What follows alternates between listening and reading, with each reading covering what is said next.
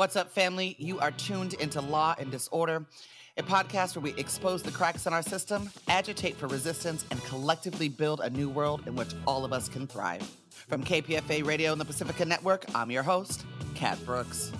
In 2023, post the 2020 rebellions in response to the murder of George Floyd, law enforcement in this country killed the highest number of people on record 1,152 of our people. So far in 2024, law enforcement has already murdered 98 folks. That's an increase of 47 since our last roundup. And we don't know most of their names. I don't know about you, but I haven't seen any mass marches, rallies, rebellions, or hashtags for any of them. Most of their families are grieving in silence and solitude. Police murders are just the tip of an egregious iceberg of transgressions against our people. Law enforcement serves as a militarized, occupying army in our communities and neighborhoods. They racially profile, sexually assault, and wrongfully incarcerate our folks. If we don't know what's happening, then we can't fight back. We can't adequately organize a response. So, Law and Disorder is committed to providing regular Thursday roundups of news each week related to state violence. We hope this segment serves to expose, agitate, and build. This is the State Terror Roundup for the week of February 5th, 2024. On Tuesday of this week, Oakland got the news that Governor Gavin Newsom announced that he is sending 120 California Highway Patrol officers to the town to help with quote unquote crime. A couple of things here, people. One, the California Highway Patrol is the seventh deadliest law enforcement agency in the state. This is an agency that has officers that have been caught on camera punching black women in the face on the side of highways, not once, but twice in recent times. Two, we have had CHP here before, again and again and again, and they've made no dents in crime. What they did do, however, in 2020 was murder unarmed Erik Salgado and his unborn child.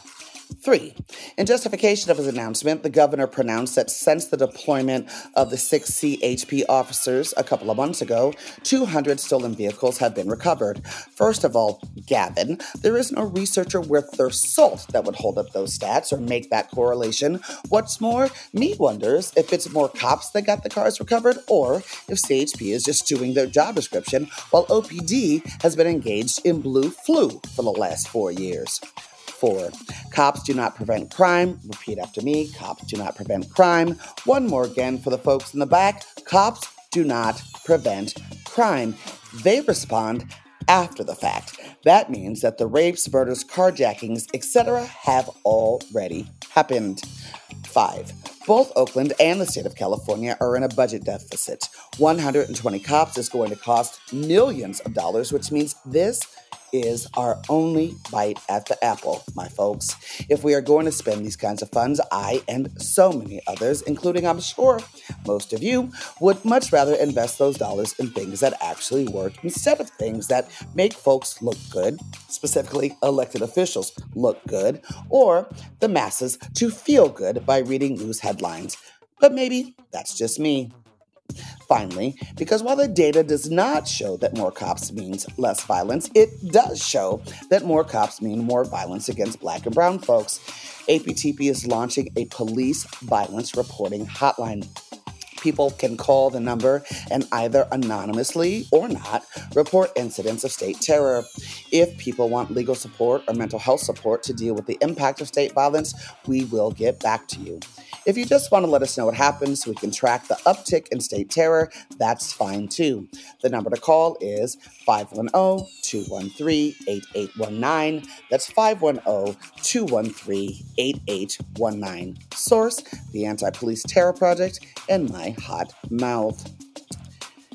Yesterday marked what would have been the 37th birthday of Sandra Bland. I believe we all know who she is, but just in case, this summer will mark nine years since Bland, who lived in west suburban Naperville, was found dead in a Texas jail two days after a police officer stopped her in Prairie View, Texas, because the officer said she didn't signal before pulling over.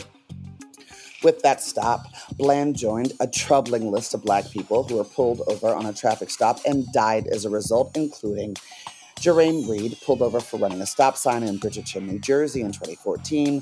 Walter Scott pulled over because his brake light was out, North Charleston, South Carolina in 2015. Samuel DuBose pulled over for a missing license plate, Cincinnati, Ohio, 2015. Philando Castile pulled over because police said he had a wide set nose resembling a suspect, Falcon Heights, Minnesota, 2016. Daunte Wright pulled over for an expired registration, and, oh yes, an air freshener hanging from his mirror, Minneapolis, Minnesota, 2021. Patrick Lyoya pulled over for an improper license plate, Grand Rapids, Michigan, 2022. And we all remember, of course, Tyre D. Nichols pulled over for reckless driving, Memphis, Tennessee, 2023. Get cops out of traffic. Ironically, it was an issue on which Sandra Bland had been laser focused before her murder. Before she was killed, Bland had posted several videos to YouTube, mostly full of cheer and encouragement. Those of us who have seen those videos remember she started every single one of them with, Good morning, my beautiful kings and queens. She also used her videos to talk about what she saw as clear racial profiling by some police.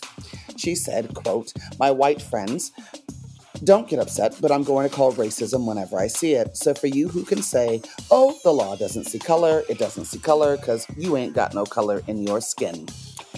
Over the previous decade, Bland had been stopped and ticketed several times by suburban police for various traffic violations.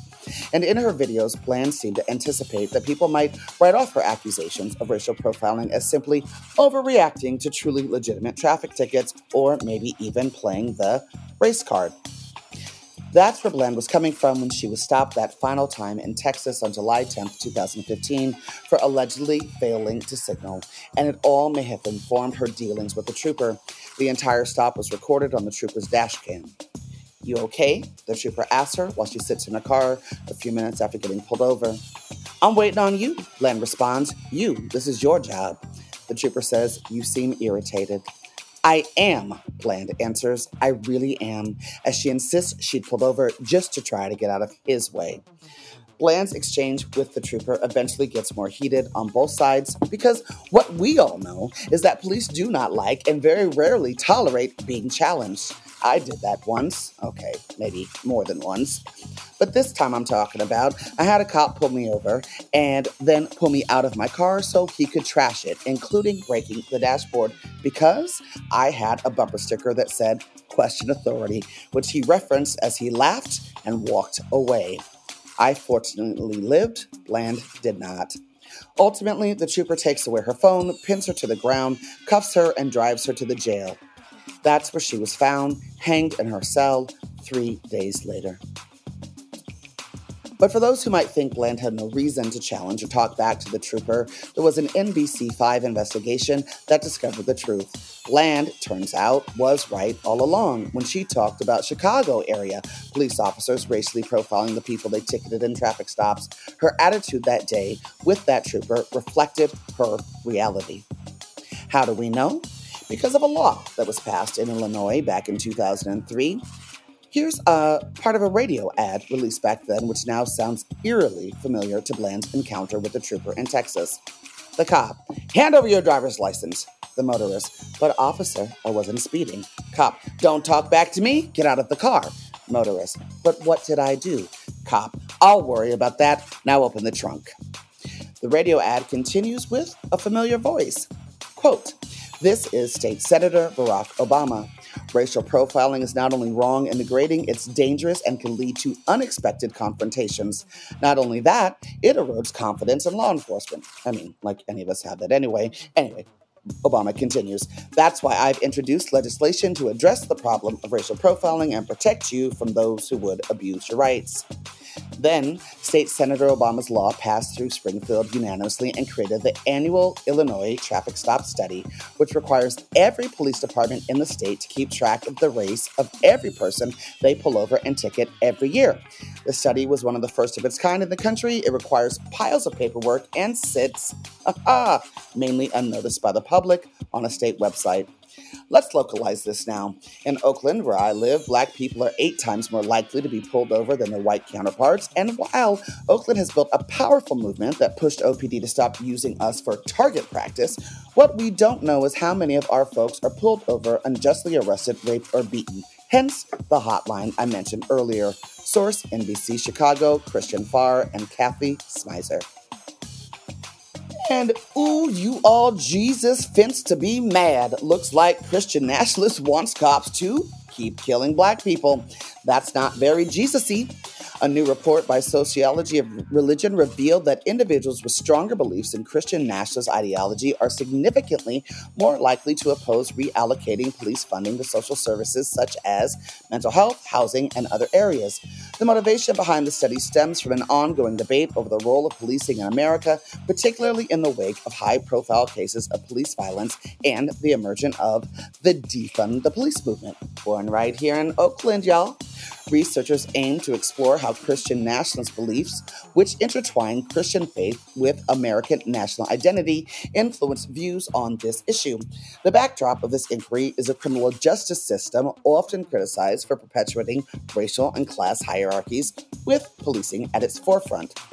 The other thing we all need to be aware of here is how influential some of these Christian orgs are over our electeds. Christian PACs gave $16,258,369 to elected officials or political candidates between 2019 and 2020. That's a lot of cheddar, people. And when we put that in the context of hot button political issues like abortion rights, well, so much for separation of church and state. The survey we're talking about today asked participants about their stance on reducing police funding in favor of increasing support for mental health, housing, and other social services. You know, those things that actually keep us safe. Additionally, the survey measured adherence to Christian nationalist ideology through questions about the role of God in the success of the United States, the government's promotion of Christian values, and the influence of religion on the country. The analysis revealed that individuals scoring higher on the Christian Nationalism Index were about 37% more likely to oppose the reallocation of police funds to social services. The finding was consistent even after controlling for a variety of factors, including political and religious orientations, demonstrating the powerful influence of Christian nationalist ideology on this issue. The study also highlighted the role of political identity, with Republicans and those identifying as politically conservative showing significant opposition to funding shifts. Shocker. However, Christian nationalism emerged as the strongest independent predictor of opposition.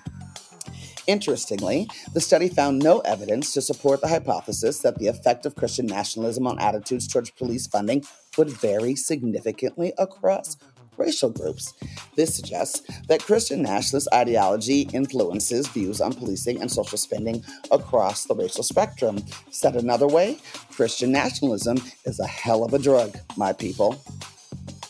Furthermore, the study showed that individuals who perceive racial inequity as a consequence of personal failings were more likely to oppose reallocating police funding, highlighting the interplay between racial ideologies and policy preferences. The study is called Christian Nationalism and Opposition to Reallocating Police Funding to Other Social Services. It was authored by Jessica Lieberman, Derek Lehman, and Atsuko Kawakami. This has been the State Terror Roundup for the week of February 5th, 2024. State Terror Roundup soundtrack provided by Kofy Brown, an Oakland musician, singer, and songwriter who has been a force in the Bay Area hip hop scene and soul scene since the early 90s. You can check her out at kofybrown.com, and her website and socials are linked from our site at kpfa.org. Big shout out to my producer, Jesse Strauss, for helping curate the content for this segment. You've been listening to Law and Disorder, a podcast where we expose the cracks in our system, agitate for resistance, and collectively build a new world in which all of us can thrive. That's it for this episode, family. You can find more information about topics and guests in this episode's show notes. Law and Disorder is produced at KPFA, that's listener supported radio on the Pacifica Network. The show is produced by Jesse Strauss and hosted by me, Cat Brooks. Our theme music was composed by Steve Raskin of Knox 5. If you like what you heard, please follow us on social media at Law and Dis, that's D I S, and subscribe wherever you listen to podcasts. Feel free to holler at us about something you heard or send us a show idea at law and disorder at kpfa.org. You can also find our content live at 8 a.m. weekdays on KPFA. That's 94.1 FM in the Bay Area. Our show and all of KPFA's programs are funded exclusively by you, the listener. And if you're in a position to support us, please donate today at kpfa.org. Take care of yourself and take care of each other. We all we got, fam.